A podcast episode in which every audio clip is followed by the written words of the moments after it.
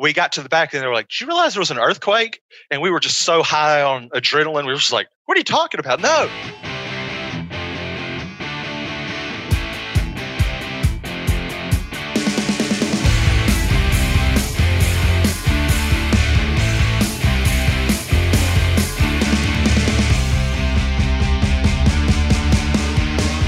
Welcome, welcome, welcome to After the Bell. I am still Corey Graves. WrestleMania is on the horizon. The card beginning to shape up quite nicely. Got a lot to react to coming off of Fastlane. What a night that was. Big time Raw. And we're taking ATB to the moon with a very special interview with NXT's Cameron Grimes. Trust me, you do not want to miss that. Please welcome my co host who has finally dried off a bit. He is the voice of NXT on Wednesday nights, Mr. Vic Joseph. Well, I have dried off a little bit. Thank you very much. And when it comes to Cameron Grimes, we thought we knew the man. We had no clue. I can't no, wait for this interview to come it out. It truly is revealing. It truly is eye opening. And that was a fascinating attempt by you to try to gloss over the fact that the last time I heard from you, Vic, you were sending me photos of uh, what apparently was a flood, a full blown tsunami in your uh, home. Well, in my home, I hear Mackenzie wake up. There's water. There's water. There's water. Out of it, out of a sleep, a dead sleep. I come into a bathroom filled with water, and all of a sudden, a nice little spritz of toilet water splashes me in my face, directly in my eye, and I'm soaked. Wait, soaked. How, how wait, we so, were taking trash cans, doing this, scooping the water, dumping it into the sink and into the tub to try to get the water out of the bathroom. It was coming in so fast. Was it coming out of the toilet? Was it coming out? It of the It was coming out of the pipe in the back. Had a rip in it, like the little uh, tubing. There yeah. was a rip in the pipe, and it was shooting, hitting the ceiling. She's like, "I got to turn the lights off so it doesn't the house doesn't catch on fire." So she turned the lights off as the toilet water is hitting me in the face. Nine thirty in the morning in my jammies, covered in toilet water. As I'm, you turn the lights on, I can't see what I'm doing. It was not a very good situation. And okay, let's not gloss over the fact that A, you use the word jammies. I was wearing jammies. And B, wait, wait, back to A. You're a grown man. Who says jammies, Vic? Who says tickle? I was tickled. I was tickled by the Cameron Grimes interview on multiple occasions. Well, I'm sure he has a very lavish pair of jammies. It sounds to me like this is a job for one man and one man only, that being TL Hopper. But enough about your bathroom exploits, Vic. Let's talk Thanks. about Fastlane. I was there, I was in person, I got to call most of the action. What were your initial thoughts coming off of the final stop on the road to WrestleMania? Well, when it comes to it is the final stop, so I'm more amped up and you know, great action, great matches the main event captured my imagination as we head into WrestleMania. It had all the players, all the chess pieces, so to speak. And I, I think there's that old analogy you, you go off of what you last remembered. And I last remember seeing Edge, unlike we've seen Edge since his return, upset, angry, walking out. Um, it was a nice wrap up to that final stop on the road to Raymond James Stadium. Well, let's talk about that main event at Fastlane. Daniel Bryan, Roman Reigns, Edge is the special ringside enforcer. I can't say enough about this matchup. I got back to the hotel after the show, opened the Twitter machine, just searched the hashtag Fastlane, and it seemed like a great deal of the WWE universe agreed with my sentiment. We know, we have known it should never come as a surprise how damn good Daniel Bryan is in the ring. Yet for some reason, we allow ourselves to forget because Daniel's not necessarily the focus. He's not necessarily the guy that we're we're putting front and center on everything. So here's Bryan's moment with the dude, Roman Reigns, and they tore the freaking house down. It was awesome. It, was, and I, I think too to that degree, Graves. I don't, and I agree with what you're saying about Daniel Bryan. I don't know if Roman Reigns gets enough love for what he can do in that squared circle by Agreed. the members of the WWE universe and even us sometimes. He draws something out of you as as a viewer. So it was magic. That's what I say about the chess pieces. You had two kings in that ring, and then you sprinkle Edge on the outside with Paul Heyman, and the list goes on. To me, when I was watching that, uh, there were moments again where I thought, "Uh oh, here it is," and I would see, listen to you and Cole, and I would see what's going on on the screen, and I got lost in that 30, 35 minutes. I mean, it was quite long too to, yep. to hold my imagination. But it takes two to tango when you're going to create true, memorable magic. That's exactly what Roman Reigns and Daniel Bryan did. But now it's set Roman versus Edge at WrestleMania. I have no complaints. This is a marquee matchup, man. This is a main event any night of the year. We're going to get it at WrestleMania. Hall of Famer versus the current head of the table. Um, I, I don't even want to speculate because we have a few weeks leading up to it. Let's just say I am really excited. This feels like a main event befitting the magnitude of WrestleMania. And dude, did WrestleMania for me watching it, the one thing I am bummed about, and this goes back to a few weeks ago, I was hoping Daniel Bryan would somehow, some way walk away with the title to face Edge at WrestleMania. So now I'm hoping that Edge can put the title back around his waist, the story that that is in itself. And then we could have Edge and Daniel Bryan throughout the summer and all these other matches and all these other moments that Edge can create. So I, I'm already looking forward to what could happen down the line past WrestleMania and that's what excites me. It is. It is fun to think of the hypotheticals to uh, fantasy book, as it were. But alas, we definitely have a hard hitting main event for WrestleMania. I believe at this point it has been announced it will be on night two, the second night of the two night WrestleMania in Tampa Bay. I cannot wait. Uh, coming off a of Monday Night Raw last night, a little bit more of the picture has come into focus. We now know we're going to have a newly returned burned up Fiend versus Randy Orton on the Showcase of the Immortals. What was your initial reaction to the new Fiend? You might laugh at me, but as as that match between Randy Orton and Alexa Bliss was going on, and you saw the different things and the the smoke and mirrors of, of the match, I loved it. I, I, thought it was great. It took me back to Papa Shango, and it took me back to the theatrics of what we do, the E part of WWE. And when he and the Fiend rose from the ring, I was getting flashbacks. I always thought it was so cool when Kane would reach his hand up, you know, or the Undertaker grabbed Diesel back in the day when Diesel's taking on Bret Hart, I think in a, in a steel cage and Undertaker pull. I love that stuff. So when I saw the Fiend rise up, and now you have this new character, an extra crispy or whatever you want to, you know, phrase it as. I thought it was great extra crispy. I, don't know what, what people are saying. On, I thought it was awesome. I, I actually am very excited for that matchup to see how this all comes together at WrestleMania. It has been a nice, long, winding road to WrestleMania for Orton and the Fiend, and I have no doubt. I mean, you're dealing with two of the biggest stars in WWE. I have no doubt they'll deliver on the grandest stage of them all. Somebody that has got the internet ablaze. Monday Night Raw made her debut in a big, big way. Rhea Ripley Rhea Ripley, we've known, we've seen last year at WrestleMania, she defended her NXT women's title against Charlotte Flair. But now Rhea, member of the Raw roster, wastes no time going right to Asuka, who is the queen of the mountain. Now, let me back up. I, I got off my uh, thought train here for a moment. But we talked a few weeks ago about Asuka and yeah. how I miss the machine, the, the killer that is Asuka, the, the one ass that, kicker that is yes. Asuka. Yeah. Well, I mean, I'm not saying it's because you and I threw something out into the collective universe, uh, but it looks like we're getting a little bit more of that Asuka as we march toward Mania. You're seeing that different side of what you brought up, and now you're meshing that with Rhea Ripley. From and right. I know you're a huge fan of Rhea Ripley. I've had the, the the pleasure of calling Rhea Ripley's entire career, been going back to NXT UK, and and and hopefully we can have her on the show at some point to really talk to her about her growth as a uh, as a character and as a person. But for this stage, for you to talk about Asuka that way, man, she's got to be that ass kicker. She can't right. be this jumping around, yeah, dancing not, not around. I mean, we've seen for the past several months we need that NXT Asuka. And if the right. NXT Asuka is taking on Rhea Ripley, I mean, that's sprinkle the magic everywhere. How much, how much fun is that though? Think about the significance. And, and this unfortunately may get lost amongst some fans or, or people who aren't as familiar with Rhea and what she has. This is almost a, a generational clash of NXT women's champions. You had Asuka, who was undefeated. She literally was the most dominant force in the women's division on Raw, SmackDown, or NXT. Since she's come to Monday Night Raw, obviously, Asuka has evolved. Rhea Ripley has been the face of the NXT women's division for the majority of the past several years. If she hasn't been the face, she has been in the mix. Obviously, Io Shirai is, is at the top of that mountain, but Rhea really, uh, when she knocked off Shayna Baszler, I mean, Rhea all the way up to Mania last year.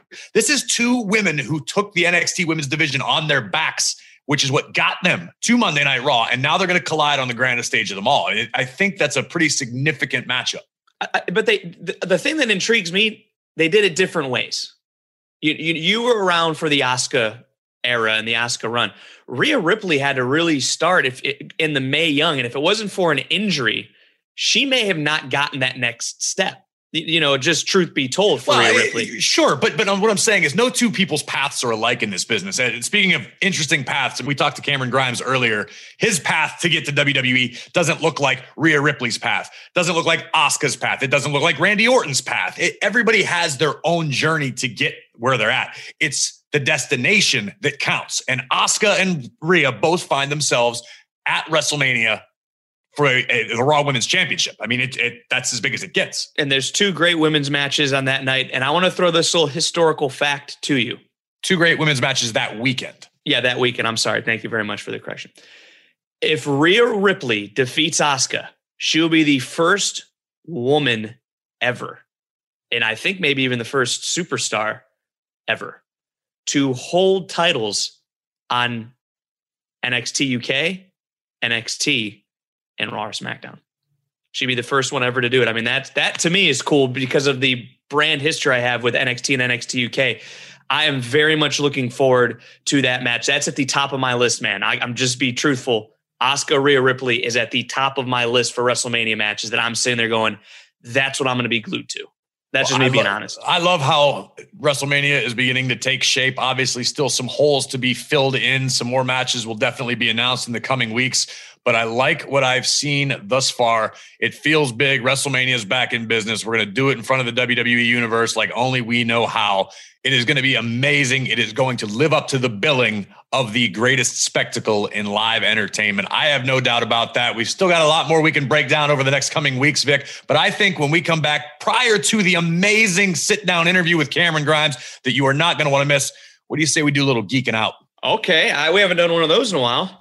We'll be right back.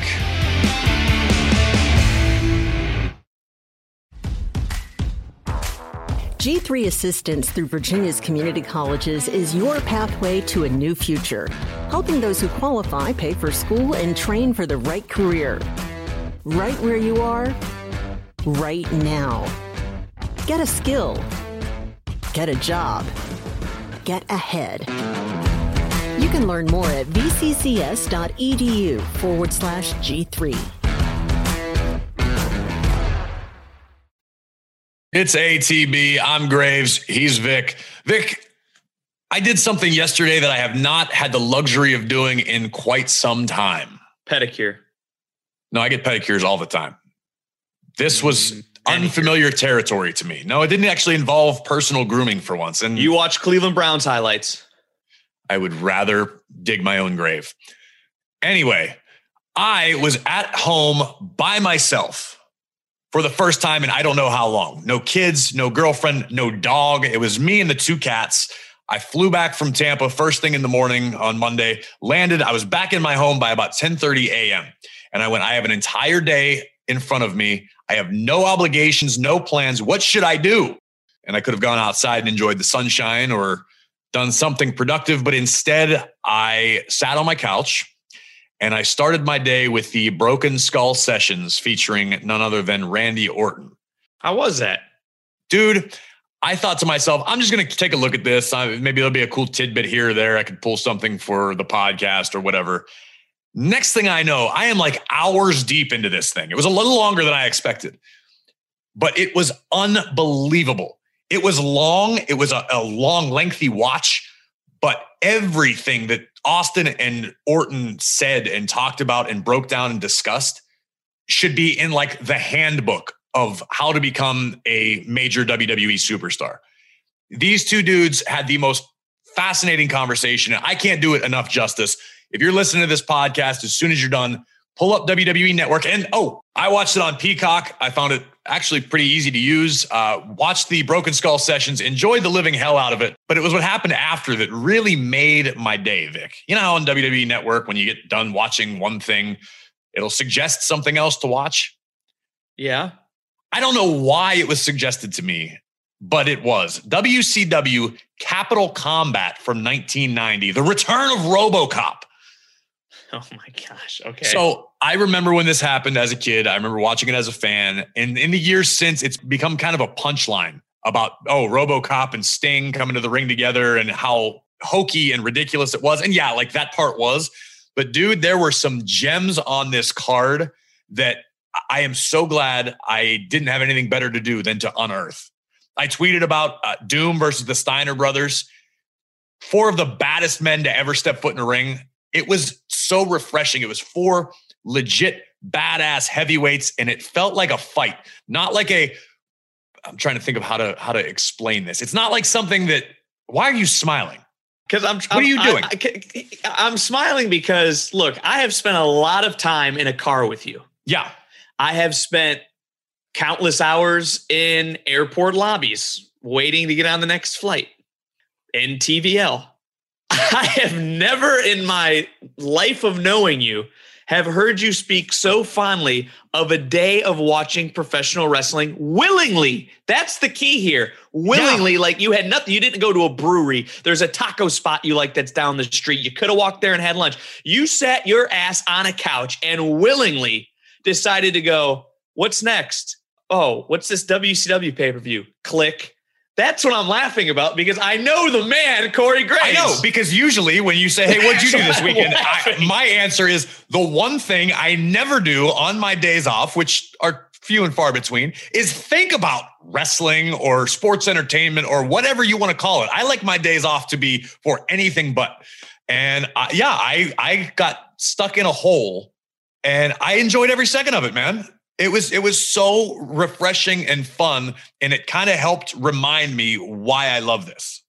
I'm now going down the list of matches that was on that show.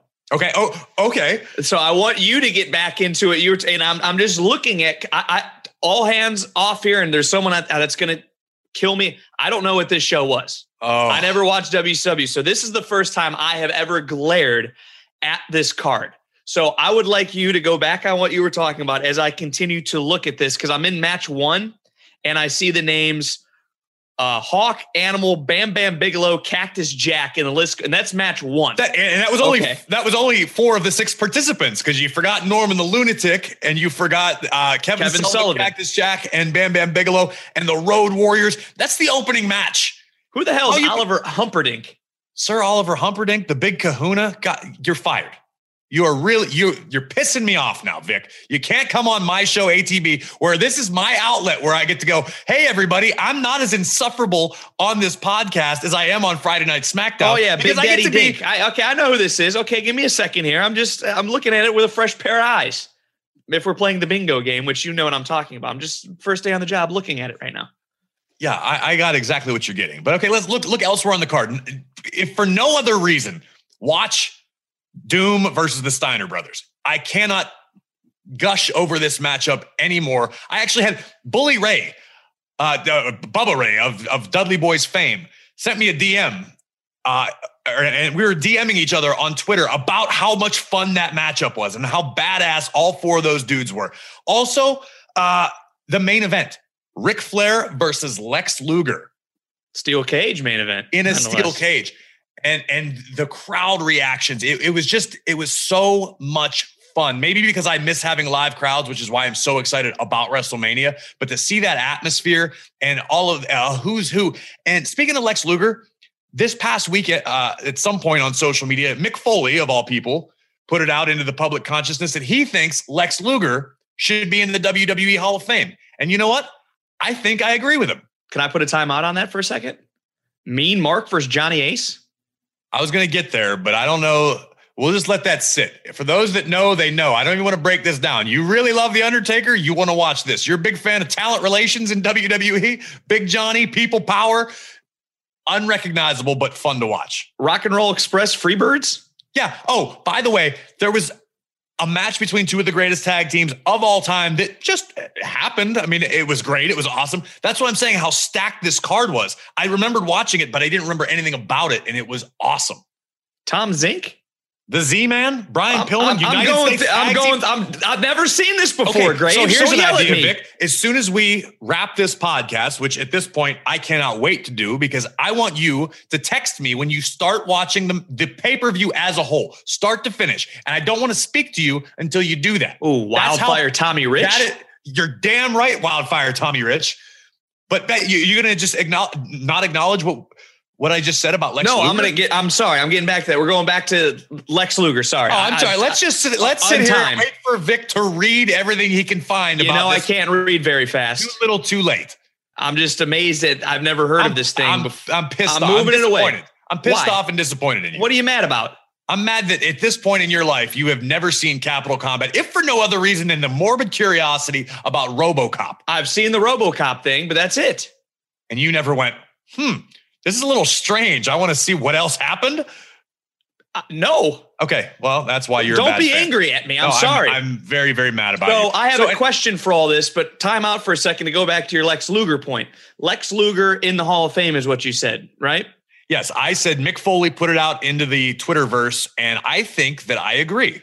I don't necessarily uh, disagree. I wouldn't say I'm salivating to put him in the Hall of Fame. I think he's had a he had a great c- career. He world champion, Lex Express, slamming Yokozuna, uh, a lot of memorable stuff. I always think of the narcissist at WrestleMania nine Sure. with the fireworks going off uh, around him. Uh, you know the NWOs when he was with the Wolfpack. Yeah, I could see Lex Luger in, in the Hall of Fame. And, and I think I think at least it, it- this is this is going to be the deep cut for the internet wrestling community uh, that's listening to this. I think a lot of Lex's body of work is overlooked because of personal issues. Because a lot of people weren't fond of him as a person backstage. I've never met the guy, so I, I have no platform to base that off of. And some people, I've heard the legends and, and the the stories about oh he could be difficult to deal with. He could. I don't know that. That's above my pay grade. That's might as well be ancient history to me. I am looking at this going, this is a dude that had a banger of a match with Ric Flair. The crowd was rabid for Lex Luger. The dude is a big star. I think I'm, not saying this year, maybe next year, but I think someday Lex Luger does deserve to be in the WWE Hall of Fame. I am agreeing with Mick Foley. I do think Lex Luger will get into the Hall of Fame in due time. I wouldn't necessarily say next year. I would not put money on this year, but I could see that happening for sure when that's put out into the Twitter universe. Because to your point, I look at his um, career and think definitely is Hall of Fame worthy. A hundred percent, it's Hall of Fame worthy. When is the time right? That's really the the million dollar question, so to speak. I have a follow up question, however, to go back to this Capital Carnage Oh my God. 1990 show. What? The way you are talking about it and the way that you sat there and lost yourself. And now I look back at the, for the first time and see the who's who is on that card. Do you think fans 20 years from now will go back the same way to the world of sports entertainment as it is now and look at a card and be like, oh man, top to bottom? That's awesome. I need to go back in yesteryear. I think this is a great question. I am going to ask that we shelve it for no other Uh, reason oh. than I want to have time and actually discuss this with you. That is a great question on your part, Vic. Um, short answer, short. a- no, that's it. That's it. Just clip sh- this because Nope. he just said I had a good shut idea. mouth. Shut your mouth. You sound Uh. stupid. I think it's a good idea. I'm going to give you a short answer right now. No, but I want to shelve it. Want to do it again later. But before you get too far down this path where you cannot redeem yourself in my eyes, I think it's perfect time for us to indulge the ATB listeners with this spectacular, incredible, revealing sit down interview with the man who's taken NXT to the moon, Mr. Cameron Grimes. He is the man who is taking NXT to the moon. Please welcome to After the Bell, Cameron Grimes. Good morning, sir. How are you? Morning, Corey. Thanks for having me on here. This is super exciting for myself. I don't have the same relationship and, and spend as much time around you as Vic gets to. So this is exciting for me. There are so so many superstars these days that I'm like, oh, I get to talk to the, or I get to watch this guy on TV. I'm digging what he's doing. Now I actually get to sit down and chat with you face to face. So this is really cool. That's awesome, And man. Grimes, you know how he's telling the truth? There's a twinkle in his eye because we're on a Zoom call doing this. Obviously, just take a look at his eyes because when they start to squint, he's genuinely excited. So, for future reference for everyone, that's how you can read Corey Graves. Oh, I see it. That's genuine excitement. I, have seen disdain in his face, but I've never seen genuine happiness. This this is unfamiliar sights for everybody. yeah. Well, I want to start from the beginning, man. Uh, just for my own purposes, as well as anybody listening to this. Uh, Cameron Grimes, still relatively new to the WWE universe, but you've been in this business for a while. Give us a sort of a Cliff's Notes version as to how you broke in and where you got started. So it, it all started in 1993, which is insane because that was the year that I was born. Uh, but Tracy Caddell, my father, uh, was from Vass, North Carolina, which is a sister town to Cameron, North Carolina. So the Hardy Boys starting wrestling, uh, my dad wanted to be all a part of that. He was just as big a fan as them. He just didn't have the talent as them. So he stored the ring in our yard, and my fondest memories are – riding on the back of dirt bikes with Jeff Hardy, falling out of the ring as a child. Like those are my fondest memories was being in the wrestling ring. And I remember like going to elementary school and stuff and being the kid that had the wrestling ring in his yard. But I didn't see that as like anything that was different because of course it, I have a ring in my yard. yeah, it was just what what would happen. Uh, so then around middle school, I fell off of wrestling. It was around the time where wrestling was kind of lame for kids of that age. Sure, you know sure. what I mean? Like if you liked wrestling, you're a dork. And at that time, I wasn't okay with being a dork. I had problems, so I kind of fell away from wrestling. Uh, but then going into my high school year, my father had found his way back to wrestling somehow. Uh, a single father who raised me on his own. We uh, we lived with my grandma. I actually shared the same room with my father from sixth grade until I graduated high school and was able to leave. Uh, just not a real good situation. Um, but what I had at that time was I was the next door neighbors to Matt and Jeff Hardy. So I grew up very low income and I would see these guys come home from the road driving their Corvettes, driving their Cadillacs, going to their mansions. And that was just something that I wanted. That was something that I needed. And I always had anger problems because, uh, you know, just a, a kind of a, a, a, a bad kind of upraising and all it was was me wanting attention and, and wanting to be able to show that attention and put it somewhere. Uh, and going into high school my father ended up running a show for the school for the athletic program. And uh, at the time i had never seen high spot wrestling is what i'm going to call it. Uh, i knew the hardy boys and i knew the style that they brought to the table but I didn't know about independent wrestling. So this was my first independent show, uh, almost you know as a teenager, and I saw two guys. Um, one na- named Kamikaze Kid, and the other is Ultra Dragon. So just based off those names, you knew that they did high spots and a right, lot. Right, right, yeah. As a kid, you're just already excited based on the name alone. Yeah. So this is the first match of that show, and these guys just went bonkers. Like it was nuts. And I remember watching that, and it all just came back to me. I was infected again by it. And, and the next thing you know, now I couldn't leave the wrestling ring. I went from being the most disciplinary kid in the school uh, with the most suspensions, in school suspensions, out of school suspensions, to not ever getting in trouble again because I had somewhere that I could put all that energy. And it's it's all been downhill from there.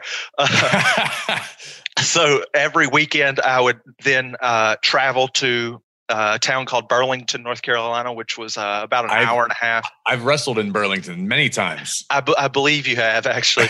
uh, and so I started to travel here, and then next thing you know, I'm missing all the school stuff that you know I probably should have been doing as a kid, but what I was learning and becoming was just far greater.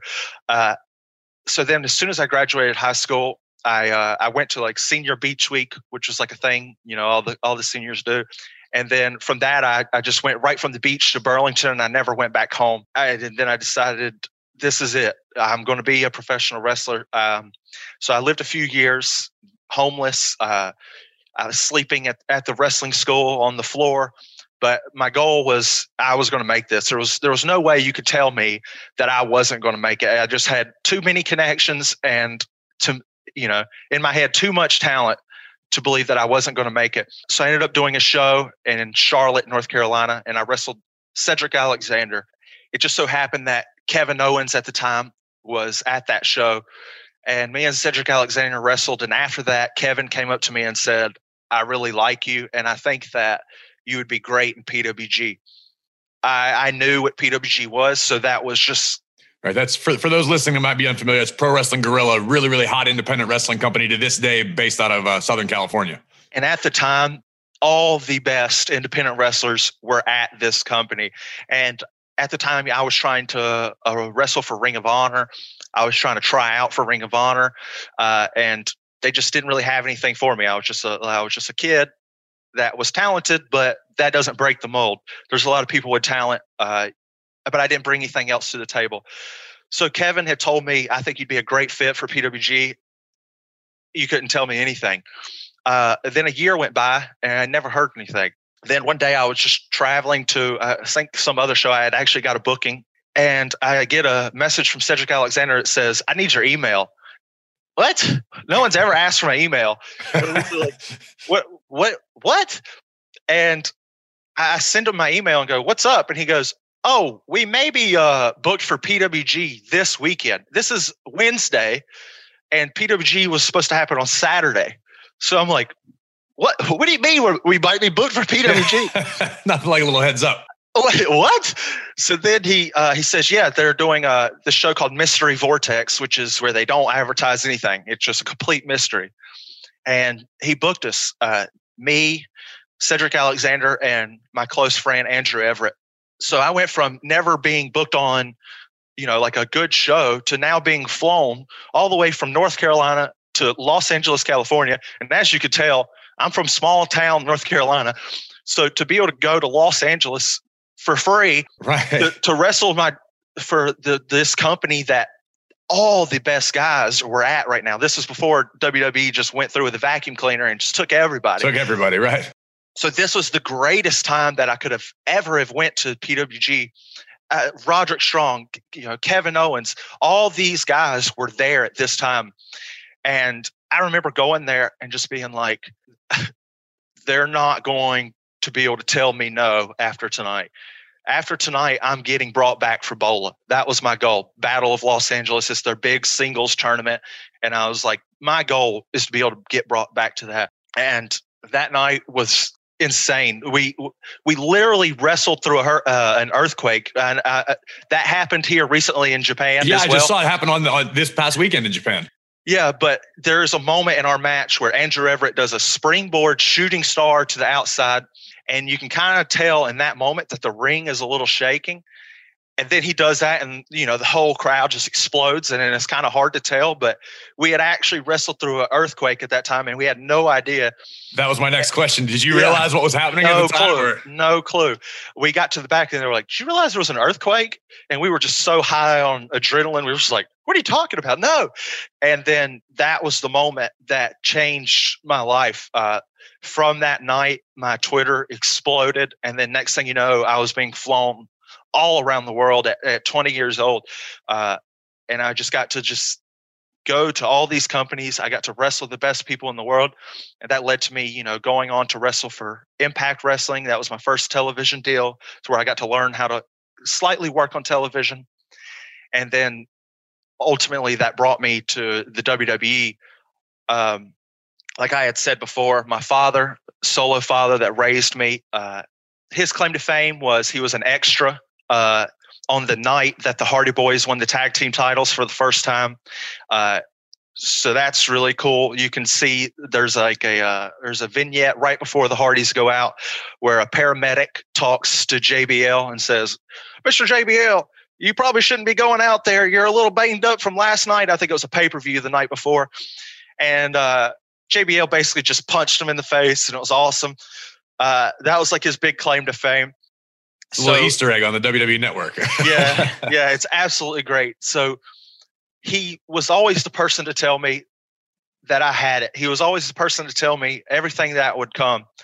And uh, sure enough, I just reached out to Mr. Regal. I was tired of where I was at. And I said, Hey, I know you guys didn't want to sign me before. You had mentioned before that when I become 24 years old, that you you would bring me in uh, as like a maturity thing. Sure is. Which I've is which is which is understandable because, I, like I've mentioned before, I'm a psychopath. Uh, so casually admitting, yeah, yeah, that's the first step. You got to work through your problems. so I hit up Regal and just tell him I'm tired of where I'm at. I, would like to come there. And then he just messaged me back. Oh, yeah, we'd like to sign you. Uh, uh, what? Okay. So actually, I, I called my father and I told him the news I wanted to tell him my entire life. And unfortunately, that was the last time I was ever able to talk to my father. The last news I was ever able to give him was that the WWE had signed me. I called him on a Wednesday. Uh, that Saturday, I received a call that my father had passed away with a heart attack. Um, devastating. Oh my God, man! I'm, yeah, I never knew this story. I'm sorry. That's no, it's, it's story either. It's okay. That's why I'm, I, I you know, I want to tell it because please. He he always would tell me that you know he was here for me, and then when I finally got to where you know I was supposed to go, uh, it was like he was able to rest, and it, it, it's terrible.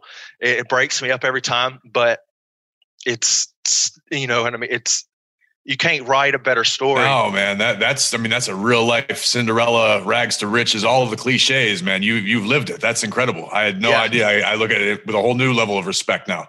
So I I got signed to WB and and then there was yeah there was no telling me no at that point.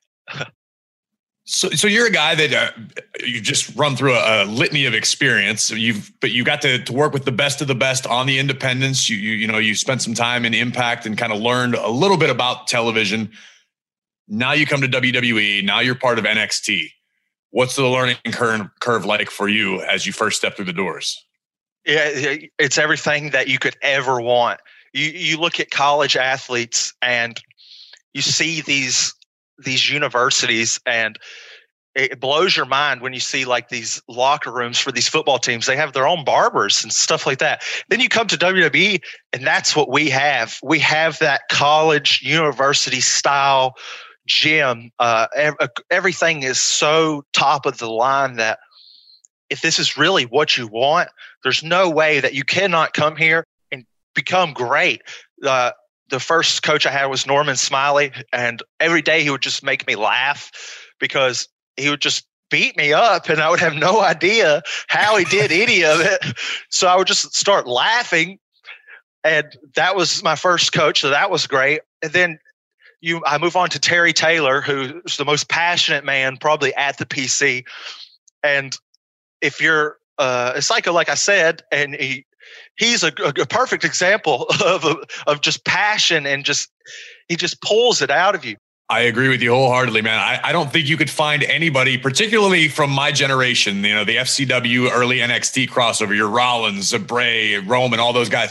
I don't think you could find somebody who hasn't had a heated, passionate argument with Terry Taylor. But then a year down the road, you find yourself in the situation, you go, damn it, Terry was right it, it, happens to all of us and we laugh about it now but you're right he's so passionate. In the moment you go man I, screw this guy. What he yeah. doesn't he's telling me how to live my life. I know what i'm doing. And it's it's one of those life lessons you don't appreciate till way down the road but terry's the best for that. Terry is absolutely the man. You ever sit at home and just hear grab a hold all right. of a sudden in the back of your mind because it, it, happens to me when I'm just watching shows sometimes grab a hold and I just what what where's Terry Taylor at because he's in my head because I could hear him yelling at people or like when we would do skull sessions I mean it's it's it's crazy to think about Terry Taylor sometimes too often do I sit around and go frick because because Terry doesn't cuss anymore exactly so that was always great. Um, and, and, and getting into his class, he made you feel like you're the star. Yes. Uh, that was his main goal is that his guys were stars. And you need to be told that uh, you know i mean we all have egos. I mean we can all admit it. We're we're in a an ego driven sport. But you still need every once in a while especially in a building full of 100 different guys that are all competing for that spot you need someone to say you're a star. And Terry Taylor knocked that out the park every single day. And then you move on to Shawn Michaels, the you know the, the greatest of all time, and then you're just hanging out with him, and then he's telling you that you're a star. So you're like, I'm really a star. Like if Shawn Michaels is calling me a star, you can't tell me nothing, right? You know. So I absolutely love it. Um, I, I mean, you couldn't ask for a better area, anything. It's just great you sort of set me up for a question I definitely wanted to get to. And you you mentioned being in there with a hundred or so people. This is the, the environment that is the performance center and in the early days of NXT. Basically, no matter who you are, you've got that same field, that same competition. What stood out to me initially, I, I you had a buzz about you, right? I knew who you were when you got there. I'd see you on TV from time to time. I got to call your match at Takeover 30 alongside Vic. But it wasn't until recently, and right here on After the Bell, Vic and I had a discussion several weeks back about how NXT is overflowing with the most talented competitors and athletes from around the globe. But to me, I feel like there are very few people that stand out from a character perspective. This all ties into Terry Taylor telling you you're a star and Shawn Michaels telling you you're a star, but you need to figure out how to separate yourself from the bunch. How did that come to be for you? So that kind of started in the last, I would probably say, year and a half before I came to the WWE. Uh, I was still doing the independents. I was still doing Pro Wrestling Guerrilla. And at the time, they were bringing in so much international talent. And I believed I could do the stuff that they could do. But ultimately, I realized not as good. So then I had to realize how can I stand out on this show, Pro Wrestling Guerrilla, that brings in all the best talent from around the world? How can I still stand out and be a guy that people are going to talk about at the end of the night. So then I just started talking. Uh, I would just grab the microphone without permission and just cut a promo before each one of my matches. And and before this time, I wasn't necessarily good at talking in front of people. I've always been, I would say, charismatic. I guess like if if I know you in person, like I feel like people laugh at a lot of stuff I say. I like to believe I'm a comedian, uh, but I didn't know how to like translate that right. to the audience. So then I just started practicing in front of the audience, and this is the best way that I, I could have done it. Um, I did a couple times. I did some stand up stuff like in my local town just to try to get more comfortable and talking on the mic. And and before I know it, I had lost my mind, and I was just just say whatever I was feeling that night, and people would started to kind of laugh with it and started to get along with it. And then before I knew it, like I just wanted to talk more than I was actually wrestling but it's a result of you forcing yourself out of your comfort zone. Like that's that's something that yeah. not a lot of people in our business or anywhere in earth are willing to do. Usually you kind of stay in your lane and you force yourself to come out of your shell, man. That that's that's strong. And yeah. I think that ties in too, Grimes, with what like and Graves, correct me if I'm wrong for being in the performance center as well. People can see that, like Terry Taylor can see that, Shawn Michaels can see that. And I think overall, that's what man, this kid wants it he is a star. He's going that extra mile because, truth be told, there's a learning curve when you come to the WWE, you come to NXT. I, I, don't care what anyone wants to say about it. We all have had pasts. I had to go to a vocal coach when I got here. Graves, I don't know if you had to do any of that when it came to no, announcing. I showed up perfect, man. Yeah, yeah, yeah, no doubt. You know, you know, but that's a, a, lot about the man who is Cameron Grimes taking that extra step because of the craft that this is, the art form that Graves and I talk about every single week. That is pro wrestling. So hats off to you. Yeah, so I I came in kind of feeling like that I was a little bit I was getting there on on the mic.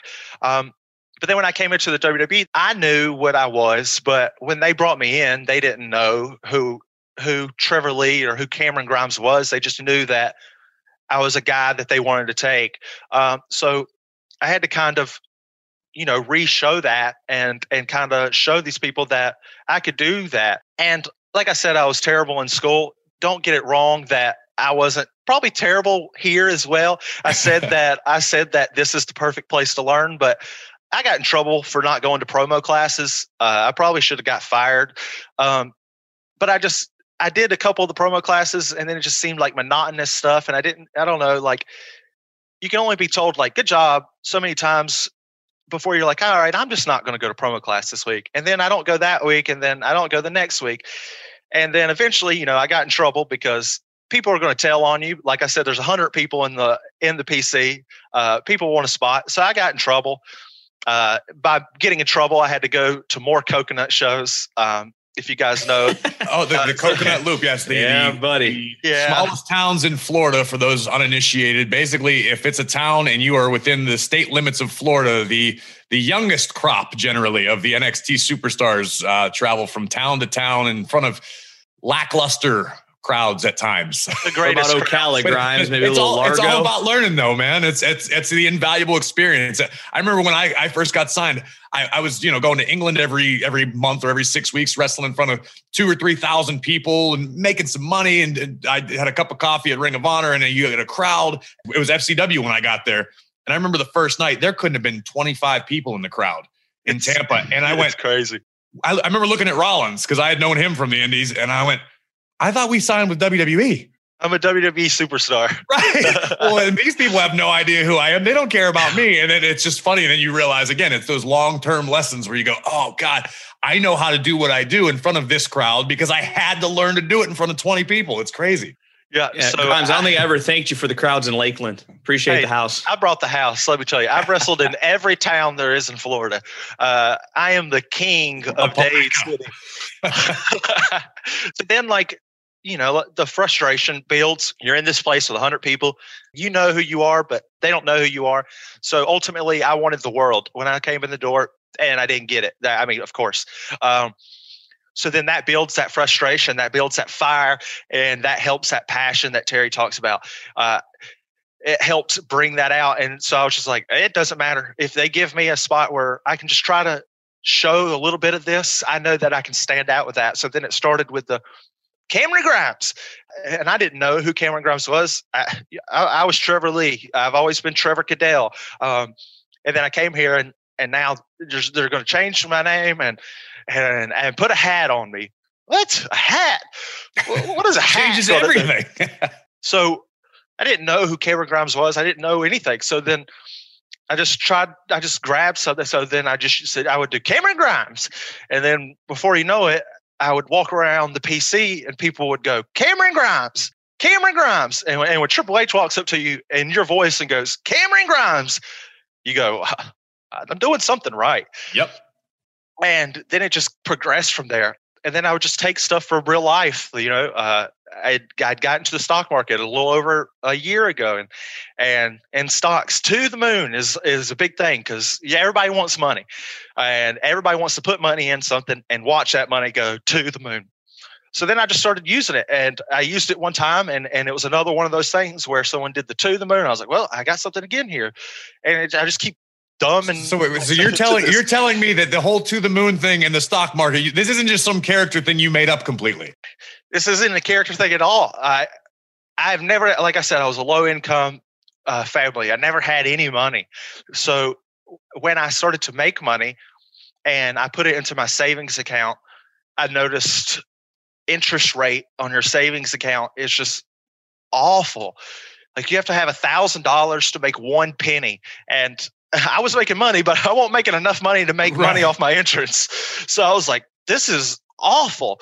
So then uh, my friends were, you know, starting to get into the stock market as well. So I was like, well, this is interesting. And uh, a company, Barstool Sports, was becoming uh, publicly traded. So I had kind of knew about Barstool Sports and I had liked what they were doing. So I said, this is the day.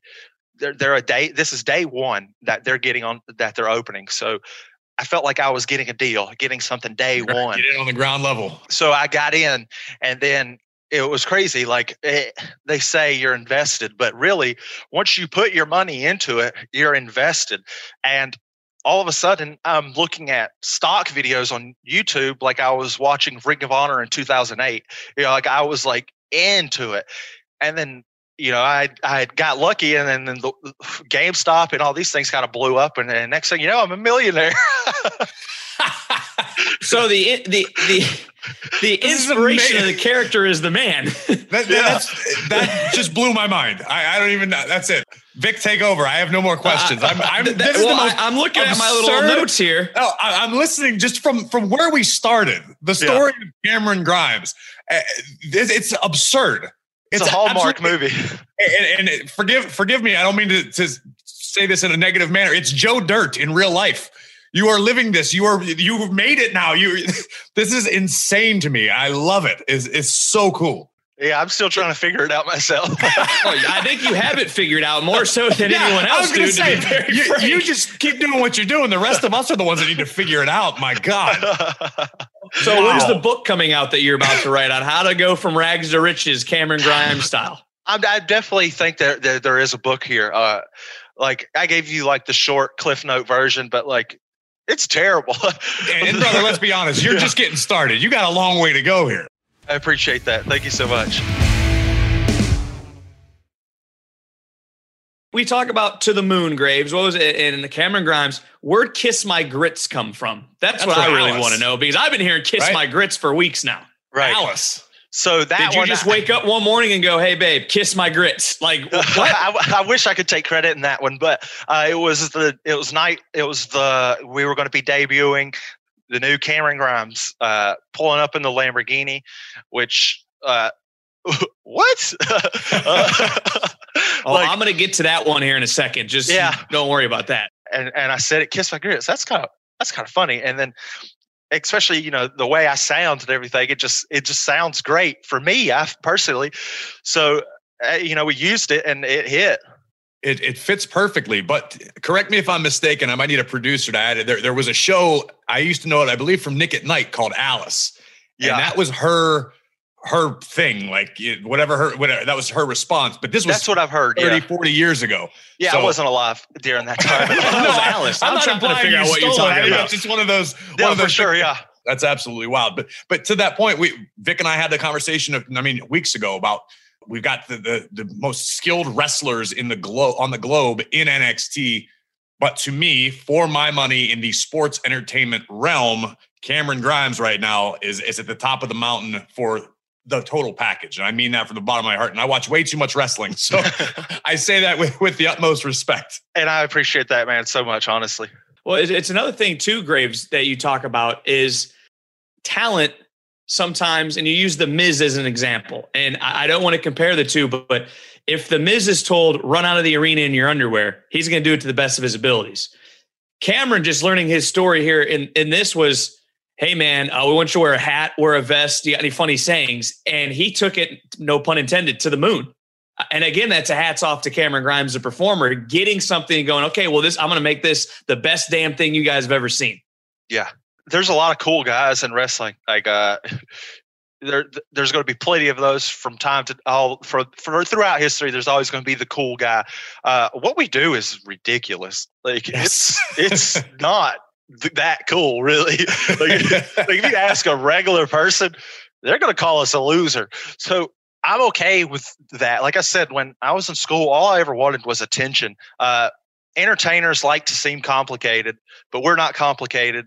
Uh, I can explain it pretty easily. Have you ever been to a birthday party for children and one of those children who won't stop screaming because he's just a little attention attractor when he grows up to be a comic or actor? He'll be rewarded for never maturing, for never understanding or learning that every day can't be about you. There's other people, you selfish. And that is me. That is me. I just want people to laugh at me. I just want people to acknowledge me. I just want people to to know that I was there. So if I got to run out in my underwear, let me tell you, Miz, I will take that spot. All right. I, I think I, I just found the forward to your book too, Grimes. Whatever you just said, just put that in right now, and there's the first page. Yeah, just have somebody transcribe that. That was that was beautiful. I wanted to talk for a second. I was thinking when I knew we were going to chat today.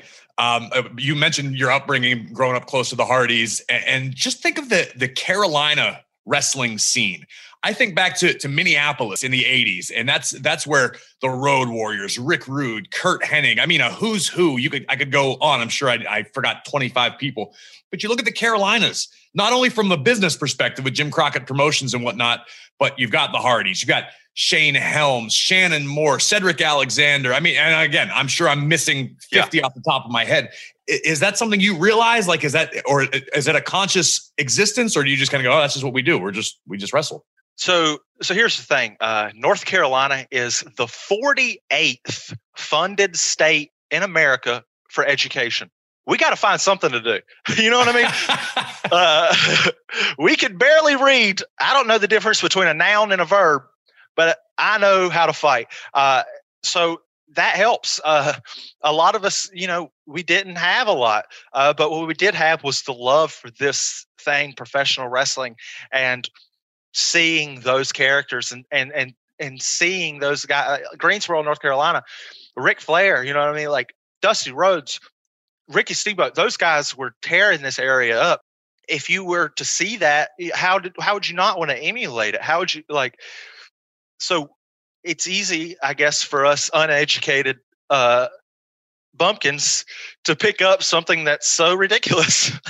Look what it turned into, man. Because now Wade Barrett every Wednesday calls you the bumpkin billionaire because you're running around. We're, we're talking about this insane story that is real life, and he's still referring to himself as a bumpkin. Uh, you've outsmarted us all, Grimes. Damn it. uh, you're, you're sitting there a moment ago. I'm thinking, brother, you got GameStop money yeah. now. What are you talking about looking at us for? That number 48 ranking might have worked out in your favor. Yep. Yep. I graduated with a 1.7 GPA. Uh, the only reason that they let me graduate high school is because I ran a wrestling show for my school and gave them all the money. So they were like, "Yeah, I guess we got to let this guy leave." You know, you're going to be in government one of these days, man. You you you've got all all the hallmarks. I've always said that everything that I've ever wanted to accomplish, I've done. So why can't I be in a Fast and the Furious movie? Why can't I be the president of the United States? Uh, 2032, Cameron Grimes. I love it. I love it. Shoot for the moon. We're gonna take that's that's gonna be on those t-shirts across the country one of these days. I, I fully support it. I think it's amazing. There's no reason it can't happen. what's what's next in the immediate future? We know we've got the first ever two night NXT takeover headed our way prior to WrestleMania. Uh, no concrete plans as of this moment, but uh, let's let's pontificate. Let's shoot for the stars and the moon. What's next for Cameron Grimes in the immediate future? So uh, Cameron Grimes, uh, I've always been described as a good hand. Uh, in the business end, I've always been described as a good hand. I think it's time now that Cameron Grimes becomes that top guy. I think it's now time that, uh, you know, I still may not be ready for it, but I'm, I'm at least ready to try. Uh, we're, we're in a time where there's a lot going on, but like you said, I, I'm standing out and I'm not ready to step back yet. I love it, man. Anybody on the top of your head? Anybody that Cameron Grimes watches on TV and goes, "Man, I can't wait to to mix it up with that dude." Yeah, uh, you know all the guys on Raw and SmackDown. I'd, I'd love to work. I, I, never got to work with uh, Bryan Danielson. He was one of the guys that uh, wasn't at PWG at the time. He was one of the first guys to go. So he was a guy that I always, you know, looked up to. I would love to work with him. I'd love to work with Jeff Hardy in WWE just because you know the story's there all those top guys. I, I want to work everybody. Uh, as far as NXT, I never got to work with any of the Undisputed Era guys. Those are the guys that are the key to NXT. Those are the guys that have carried the brand for so long. And uh, I'm ready now to show that I, I, can hang with each and one of those guys. Uh, I've got to work Finn Balor. I used to look up to Finn Balor. Uh, I got to work him uh, earlier last year. Uh, so that was great. Um, I'm just I'm just enjoying it all. Like uh, I, am not gonna get upset if I don't get certain things, but just even if I'm just working the lowest guy on the card, uh, it doesn't matter. Just uh, honestly, just let me talk on the show. I, I'm, I could go the rest of my life without ever wrestling again. I can tell you the truth right now. If I never fall on the ground again, I'll be okay but at least let me talk. I, I, love it, man. That's the right outlook. And I think too many guys, especially in our era, are so concerned with I can do this cool move. I know this amazing spot that I saw or I borrowed from Japan. And yes, that'll get you somewhere. But uh, I'm, I'm saying this from my own personal perspective. Again, no disrespect to anybody in NXT. They, they are all wildly talented. But at this stage of, of my fandom and being in the business as long as I have, I look for who stands out and why. And and as I said multiple times, right now on NXT, Cameron Grimes stands out in a big, big way. Uh, I am genuinely enjoying the hell out of everything that you're doing. Uh, so I want to go go back for a second. You, your yeah. eyes lit up when you mentioned rolling up to the performance center in a Lamborghini. How did that whole day come about? So uh, we had did the Great American Bash. Uh, NXT did last year, and if you remember, we had like a Corvette, like an old model Corvette, and uh, a Viper, a Dodge Viper on set. And I, when I was growing up, I was a dork. So like Fast and the Furious was awesome to me at that time. So like I saw like all these cars, like man, that's so cool. And I would play like Need for Speed games. I was like, man, I always want a Lamborghini. That just seemed like the coolest car. That was, right, it was, right. it was really a rocket ship. So we did the Great American Bash, and I saw these cars, so I cared more about looking at those cars than worrying about the show that day. And I got to meet the the guy that brings in the cars, and uh, I got to meet him and talk to him for a little bit. And I was like, man, he was pretty cool. And another thing that Terry had kind of instilled in us is that just the guys that are in the locker room aren't the only guys that we work with. Uh, we work with a vast uh, variety of production guys that honestly are way cooler than we are. If you actually, if you actually Amen. like talk to these guys, these guys have done a lot of cool stuff. Like Skip, our like lead production guy. Yeah. He's worked with like Whitney Houston in England. Like he worked on Titanic, like all this cool stuff. And I'm like, holy crap, like these guys are really cool. Yeah. So, and he's got I, a great boat, Cameron. He's oh, got I a know, great brother. boat to go on and go fishing on. Yeah, I, I, went deep sea fishing with Skip, and it was great uh, until we got to the point where I couldn't see land anymore, and then I was seasick, and it was absolutely awful. But I, I started to talk to these guys and become friends with these guys, and if you notice, like uh, we do arrival shots a lot. Uh, like for instance, like Pat McAfee shows up, and and Pat McAfee is a known millionaire, but he pulls up in like a Chevy Tahoe, uh, and then we have like Legado del Fantasma pull up in a Honda Sonata. So it's like you know what I mean? Like I could have. There's a disconnect. I get. I, it wouldn't have been cool if if I would have pulled up and beeped the horn on a Toyota Corolla. So I just went straight to them and was like, "Hey, I want. I'm going to be wanting to do this, and I know that this guy has this Lamborghini. Uh, Kane is his name. He he has this Lamborghini. I follow him on Instagram. He loves working with us. Please get me that Lamborghini. So the production guy said, "No problem, you got it." Well, the company didn't think that that was even going to be a possibility. So they were like looking for other cars to try to get me. Uh, they and the production guy told him, Cameron wants this Lamborghini. Ah, whatever. We don't want to get him a Lamborghini. And sure enough, they messaged me. If if you did get this money, what kind of car would you have? So I just sent them the Instagram picture of that Lamborghini and said, "This is the car." And sure enough, I, here we are. And they got me the Lamborghini. Uh, uh, there's a funny story. Uh, I had to learn how to drive this Lamborghini. I don't know if you've ever drove in a supercar, but it's not that easy. Uh, did you have to did you tell the guy like, hey man, I had to go learn. I don't know how to drive this thing, but hey, thanks for letting us borrow it. I may not no, come back in one piece. I didn't tell him anything. He was like, all right, I'm gonna have to show you how to drive this thing. So sure enough, we get to, I get to take it around the block, and I'm just I'm going as fast as I can go for 10 miles per hour. I mean, I am tearing the streets up in that thing. And, uh, you know, I do a couple laps around the circle and I come to pull back into the, uh, the PC.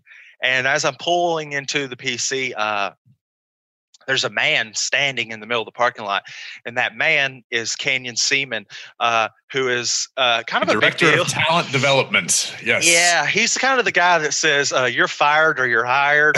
Uh, so sure enough, I'm in full get a I got the nice suit on everything and I pull up in this Lamborghini and he doesn't see he's on the phone because he's a busy man and he's just standing in the middle of the parking lot. So I just pulled up on him and I just blew the horn at him. And he looked up so mad until he saw my goofy smile just behind the Lamborghini. And he politely laughed and got out of my way. oh, that's tremendous. That was the night, by the way, Grimes, when you pulled up in that Lamborghini and, and unveiled that persona that Beth Phoenix wrote on a piece of paper to me. This is my new favorite character in all of WWE. So that's a little bit behind the curtain for everyone that while we're live, she goes, new favorite character, exclamation point with that big Beth Phoenix smile. And I was like, oh, here we go. I'm pretty sure that was the same night I tweeted the same exact sentiment. I was like, oh my God, what is this? I don't even know what this is, but it's it's amazing. So yeah. truth be told, Graves, you might have texted me during the show and I might have. I genuinely, he's the best thing going in NXT right now. Uh, Grimes, I am very, very difficult to excite about anything. I feel like I've called every superstar, every kind of match. So when something stands out and kicks me in the teeth and I go, this is fun. I, I, then I become like a little kid inside. I mean, that, that's kind right. of the recurring theme for today's episode is like Graves remembers why he likes this business. So, thank you so much, man. Thank you. I appreciate it. Well, Grimes, something I have been wanting to ask you was some uh, recent social media interactions with Virgil. Yeah, everybody wants a piece of the cake, you know. uh, you know, I think um, the the breadsticks at Olive Garden are unlimited and they're free. But once you start getting into the pasta, that's where the bill starts to add up. And yep. And I think Verge, I think he just wanted a, you know, I think he wanted to get a, an extra side that week, but he wasn't getting off a piece of my money. He can kiss my grits. That's what I had to say. there you go. It's, it's not how much money you have, it's how much money you keep, right? The rich get richer. It's not rocket science. there you have it from the man himself. Cameron Grimes. Cameron, yeah. any final words for the uh, ATB faithful? I just want to say again, uh, thank you so much, guys, for like uh, having me on here and and being able to like genuinely uh, kind of tell the story and, and not be you know overvamped. I feel like I have a story that I want everybody to know because, like I said, if if I can do it, anybody can do it. And as generic as that may sound, like it, you, you guys heard it anything is possible everything I've ever said I've wanted to do, I've been able to do so far. So just keep it on. Um, thank you again. Like again, I'm just so grateful to be able to have this opportunity to be able to talk to you guys and, and for you guys to be able to, to laugh and, and, and enjoy it um, and not make it seem like I'm, you know, a loser. Uh, so I just want to say thanks again so much, guys. I mean, I, I learned a lot uh, about you today as the person, and, and for me, and I don't want to speak to Graves. I have a uh, greater respect for the man behind the character after sitting here today, because respect is really what this industry is built on, and we've all been around and, and have all hit the roads. And your story to learn some of that today, um, you know, was eye opening to me about everything you've had to go through to get to where you are, and that is truly an inspiration. And you always have an open seat and a microphone here on ATB, man. Keep doing what you're doing, Cameron. I am enjoying the hell out of it. Hopefully, uh, you do some big things at Takeover. If not, if you do, either way, you're always welcome here, man. Thank you so much. I was a huge fan of Cameron Grimes prior to this interview because, as I referenced at the top, I do not know the man beyond the character. Uh, I think it is very safe to say that I am an even bigger fan of Cameron Grimes after that. That is an incredible story. I want to hear more. I mean, after hearing the story, how are you not a bigger fan of Cameron? I see Cameron every Wednesday at NXT. I didn't know 60% of what he just said. And you could feel, you know, the rawness of what he was saying, like the realness of it yeah. as he was speaking about it. And, um, yeah, I know I said hats off to him throughout the interview, but man, to learn about his story. That's what the platform we have, Graves, what makes it so cool is to learn those stories about the superstars that so many uh, of our fans love, that behind the curtain type thing. So um, that was awesome. Love to know what makes Cameron Grimes the man tick. So thanks to him for joining ATB. Would love to have him back anytime. Vic, before we go, any final thoughts? I know this is being asked despite my better judgment, mm. but because I am an altruistic host, I want you to feel like a competent part of this duo. Okay. You, so you're definitely Robin, but I mean, you could be part of the duo. Well, it's better than Alfred, I guess. So you talk about earlier, you gave me a lot of credit for my bringing up 20, 25 years fans looking back type thing, right? I'm going to try to double down right now to make you twice as proud of me. Go for it. Are you ready? Ready as I'm going to be. Here we go. So, as you know, I have a very, um, well, I don't really have much of a complexion, kind of like Casper the Ghost. It has been brought to my attention by many people that I need to go get a spray tan, that I need to tan it up for WrestleMania season, maybe every day moving forward. Is it one, a good idea? And two, should I be going weekly to go get a spray tan? Should men be going to get spray tans weekly? I think you live in Florida. You just go outside. That's what I said. I'm a genius. I can answer all of life's problems. But the sun isn't out right now. It's been very cold and rainy in these these. I don't know if of, you're aware of this, Vic, but even if the sun is obscured but by, I'm not clouds, going outside when it's 40 degrees. That's not my problem. Figure it out. So you say no to a spray tan. I say no to all things Vic Joseph WWE. That's his Twitter handle. That's where you can find him and you can tell him how nice. right I am. I am at WWE Graves. This is at After the Bell WWE on Twitter, Instagram, and Facebook. Use the hashtag After the Bell. Use an Apple Podcast. Throw us five stars, please, if for no other reason than you feel bad for me suffering through Vic. If you're using an Android, ATB's on Spotify, Pandora, iHeartRadio, and Google Podcasts so that you never miss an episode. Keep up with all your favorite WWE podcasts in the podcast network by following at WWE Podcast on all social media platforms. How many times can I say podcast in 30 seconds? I don't know, but we'll be back next week with more wisdom, more vitriol, and more WWE after the bell.